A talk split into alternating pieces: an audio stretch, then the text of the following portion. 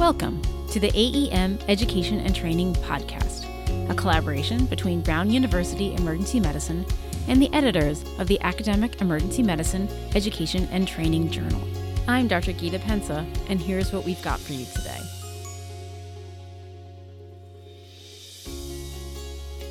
If you're a physician, chances are you remember the beginning of intern year, even if it was a long, long time ago, like it was for me. I remember it as both a time of abject fear and exhilaration. Like, I couldn't believe someone gave me a long white coat and an MD degree. I mean, what were they thinking? And at the same time, I couldn't wait to really grow into those things and be the doctor I'd always dreamed of being. Well, today we're talking about a paper in AEM Education and Training that brings that all back, entitled Hopes and Fears A Qualitative Analysis of the Intern Perspective at the Start of EM Residency. First author, Dr. Corey Zink, is here with us to discuss it. Corey Zink is an emergency physician at the North Shore University Health System near Chicago. She recently completed a year as a medical education fellow and clinical instructor of emergency medicine at Johns Hopkins University. She received her medical degree from the University of Michigan in 2017 and completed an emergency medicine residency at Johns Hopkins University in 2021. We're thrilled to have her here with us to discuss this paper, and don't forget to read the full text of this article, which will be open access for a limited time. Dr. Zink, welcome to the podcast. It's so great to have you. Hi, thanks so much. Thanks for inviting me. So, your study focuses on the orientation for emergency medicine interns as they transition from medical school into residency, which is a very, you know, high stress and high excitement time for many. I, I recall, yeah. I recall that mm-hmm. transition mm-hmm. myself. Um, but as you note in the paper, there is no standard emergency medicine orientation, um, but most programs do have time set aside for orientation. So, what can you tell us about the existing literature on emergency medicine orientation? Yeah, well, honestly, there really isn't much. Um, there's not a whole lot of literature about EM specific orientation or, or, really much about residency orientation programs in general. And most of the studies that are out there are looking at how orientation programs build clinical skills and refresh medical knowledge, um, which I, I agree is all very important, but there's not much that looks at um, how different components of orientation could help make interns feel better prepared or more comfortable um, to actually start this whole new life and, and new career. Um, there's a couple studies on, on the effectiveness of boot camp at the end of medical school, but again, that's really highly more clinical skills focused. And the rest of the literature just suggests that although there are lots of different orientation programs, some are only a few days, some are weeks and weeks long. Uh, it's really just not not that much. Um, so there's definitely no standardized way to orient an intern into emergency medicine. Okay, and you also note that data suggests that resident health and wellness declines over intern year. Can you tell us about that data? Yeah, we, we looked at a couple studies to, to support this for our paper. And um, one was a survey study. It looked at uh, health and wellness habits um, through surveys of interns and, and found that there was a really big decline during internship. And uh, and how residents took care of themselves. So they found that you know they were sleeping worse throughout intern year, exercising less, eating not as much or not eating as healthy meals, and that trend actually didn't even improve during second year.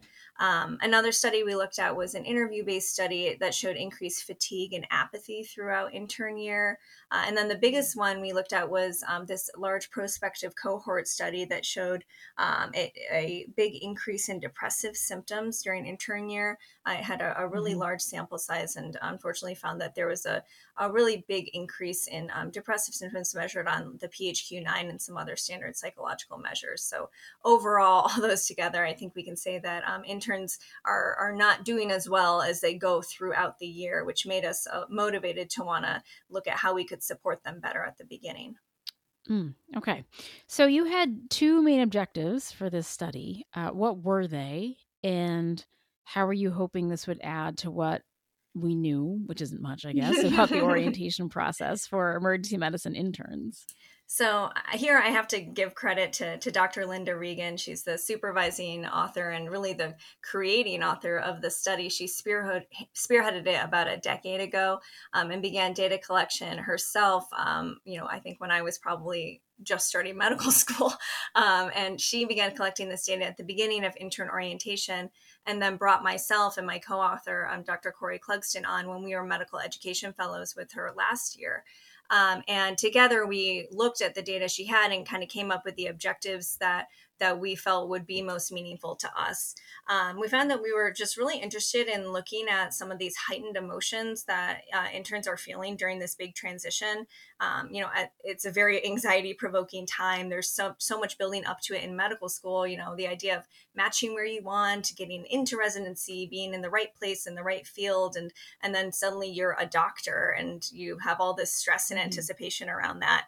Um, so for us, we wanted to really understand the specific things that our interns were really excited about in this transition, and then also what they were most afraid of. Um, we were hoping that we could identify some themes and highlight those during intern orientation to con- support the things that they were excited about and help build enjoyment and comfort and you know get them really ready and into this new role. Uh, and then I would argue more importantly, we wanted to know what they were scared of to help provide some concrete education and support around those topics at the beginning um, to help assuage some of those fears and make people feel really ready to become a doctor. Um, and then, of course, we were expecting there to be some common themes everyone would be afraid of. And now, knowing those, we can directly address them and, and bring those into an orientation program. Um, so, and then other than that, we wanted to, our second objective was to uh, actually be able to make curricular recommendations for other uh, program directors and APDs who are helping create these intern orientations for their emergency medicine interns. Awesome. So, just as an aside, do you know either for you or for anyone else on the study, were there was there like a particular experience during orient during orientation that led your team to want to study this topic? Well, I think, you know, for me, the thing that made me really, when we were looking at different projects we could possibly do during this year, uh, the thing that made me most interested in this project was this memory of walking into the orientation room on my first day being a fresh intern and looking at my peers and just assuming that I, you know, that no one else was as scared as I was or as anxious as I was, and that everyone must be smarter and more accomplished and fearless. And mm. and I think when I talk to other people about this, it sounds like everyone has that same sense. You know, we all have this big imposter syndrome. So I think that you know this study in particular kind of gets to the heart of the anxiety surrounding that big transition, um, but in in a, a, practical and usable way.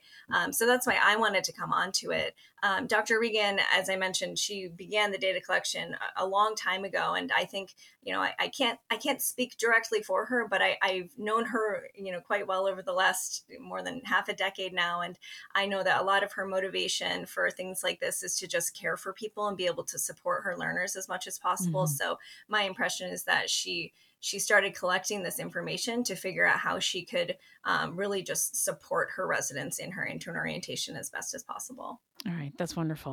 All right, so just tell us a little bit about your study setting. Yeah, so this was a, single site study. Um, this was at the Johns Hopkins Emergency Medicine Residency Program and Combined EM Anesthesia Program. Um, it's a four year EM residency program, and then every year there's a few uh, in a six year EM anesthesia program uh, usually about 12 to 13 new interns each year in the cohort. And the data was collected from um, 2011 to 2019. And we stopped around the time of COVID because we thought that that would probably uh, really changed some of the things that people were afraid of. And, and uh, so that's when we cut it in 2019. Mm-hmm. Okay. Um, so your team collected data over those nine years, uh, starting with intern classes in 2011 up to 2019. What was the data collection process like? Yeah, I, I loved this data collection process actually. It was simple, it was introspective. Um, I remember doing it myself. Uh, so, what Dr. Regan did is on day one of intern orientation, I think even before we introduced ourselves to each other, we all kind of sat around in a circle at the table mm-hmm. and she passed out a blank note card and uh, said on one side, write the things that you're most excited about for starting residency. And on the other side, write the things that you have the most fear about. Um, and you know, we didn't write our names on anything. There were no identifying features and no limit as to how much you could write. Um, most people just wrote a couple, like a bullet point list of three items on each side, and then we you know read them to ourselves only and then sent them back into dr regan she kept them locked away in her office until we came out you know a few years later and said all right let's explore what we have here mm-hmm. um, and, and decided to analyze the data so interesting okay um, so tell us a little bit more about your data analysis and your methods. Yeah, this was for me. This is one of my first forays into coding, um, and taking a huge amount of qualitative data and boiling it down into something you know meaningful. Uh, it's very time consuming. I have learned, but it was it was pretty fun, especially because people said interesting things on their cards. You know, and we got to go through all of that and kind of slowly see where the themes were going to come out. Um, so we used an inductive approach to let the data guide us toward our themes um, for both the categories of the high excitement and high fear. Um, and so the three of us, uh, really, uh, Dr. Clugston and I, started by coding 50 responses together just to make sure we weren't really going in wildly different directions. And Dr. Regan oversaw and helped us figure out, you know, when we had differences in what we thought things um, were fitting into uh, and and made sure that we were all on the same page. And then we did the rest independently. We were blinded from each other. Um, it ended up being uh, i think about 750 items that we assigned codes to. Mm-hmm. um, then we made this huge master list of the codes and we collected them into common themes and did a frequency analysis of the codes for each theme to see which themes were the most prominent in both categories. Uh, and we you know we got together and uh, actually like had all these written out on note cards and pinned them all up together and matched them. And it was it was kind of a fun day um, to go through and see what we had come up with and ended up with 11 themes for our high excitement category and 13 for our high fear category all right, so let's let's talk about those themes. Um, let's talk about the hope and excitement themes first. So tell us a little bit about the themes that you identified here. Yeah, so for high excitement, the thing that stood out the most is is really not surprising. It was um, excitement over forming new relationships. So this is meeting new friends, meeting more, new mentors, and mm-hmm. becoming part of a new community. Mm-hmm. Um, and which I think for all of us, you know, is something that we can remember. That feeling of just like I'm going to have a new group and, and, new friends and new people, a new family yeah. Um, when we start residency. Uh, and then after that, our highest frequency items were um, to build and apply knowledge uh, and then gaining responsibility in in this new job being able to care for patients in a meaningful way um, there were some interns who said that they were really excited just to begin this next step in their lives and yeah. and to have the identity as a physician uh, the the white coat actually the long white coat came up a bit so people hmm. really feeling like they were um, ready for this this new identity and, and now they were actually going to be a doctor um, and then some had some more practical things they were excited about, like being in a new city and finally having an income and just being able to work in the emergency department um, where that was their focus and they got to really uh, hone in on their field that they were so excited to be a part of. That's really that's really exciting. I can remember feeling some of those feelings. Um, let's mm-hmm. talk about fears now. Uh, what were the themes you found around this? Yeah, it's interesting. There was actually a lot of overlap between the fear and excitement themes, and and we actually even had a couple people write the exact same answers on oh, both so sides of the card. uh, yeah, it just kind of shows like how highly emotional that time is. You know, people are dealing with like both positive and negative emotions that are the same and just two sides of the same coin, essentially. Um, but for us, the the fear that was most prominent was this work life balance and burning out. Um, so you know, our interns were really afraid they wouldn't have time for their family or to exercise or uh, to be able to do things that they enjoyed, uh, and then they were afraid of working too hard or having too long of hours and and having burnout from that. Um, and then another one that came up really close as a close second to that was making a clinical mistake and harming a patient, yeah. hurting someone. Um, and a, a, lot of them were afraid of not being able to remember things they learned in medical school or not having enough knowledge. Uh, and then looking inadequate or looking foolish in front of their peers was a, another pretty prominent. Yeah, one. that sounds about right. mm-hmm. We all just want to look smart and cool all the time. Yeah, apparently, it didn't work out like that for me, but. hopefully, hopefully for your other interns it worked out great um, so how do you think emergency medicine program leaders can use this information? Like, what should they take away from this study? And then what should they do with that information? Yeah, so this is really what we highlight in our discussion. And this was the favorite part of the paper to write up for me because we were trying to just take all of these themes that we come up with, all these many little uh, pieces of, of insight into our interns' minds that we had collected and make break it down into real actual recommendations. So we we broke it down into four categories for recommendations for um, what how we think um, PDs and APDs could kind of uh, structure their intern orientation. So the first was people and places. Um, you know, as I mentioned earlier, our interns are really excited to be part of a new community. So we recommend that programs are fueling that excitement by creating social events, not only to get to know each other within you know the intern class the residency and the emergency department but um, creating opportunities to get out into the community so the example we gave in the paper was um, something that we do which is we take our uh, at hopkins they do now mm-hmm. um, they take our interns out into a community tour of murals throughout baltimore so that they're they're together they're doing this a fun activity but it's also really like helping them bond with and learn about the community that they're mm-hmm. serving um, the other cat, the next category was medical knowledge. So this was, you know, an area of both fear and excitement mm-hmm. for our interns, and obviously is a hugely crucial part of any orientation to help, you know, uh, boost up medical knowledge and give opportunities to practice clinical skills. Um, and what we found when we were doing our uh, literature review for this is that interns enjoy and learn the best from these actual immersive experiences. So the recommendation we made here was to create shadow mm. shifts mm. within the ed itself rather than just you know teaching through lectures um, mm-hmm. solely uh, and then even having some buddy shifts if possible so like having um, two interns together in one assignment in the ed where they have slightly decreased patient responsibility and the support of each other uh, but and aren't just kind of thrown into the new shifts right away because they can be immersed in this way and still be learning new uh, or being reminded i should say of um, clinical knowledge that they had learned in medical school. That's a great idea. Um, and then we had two more categories. So professional identity formation was a really big thing. So um, for this you know we we figured out that our interns are super excited to become doctors but they're afraid of the responsibility that this entails.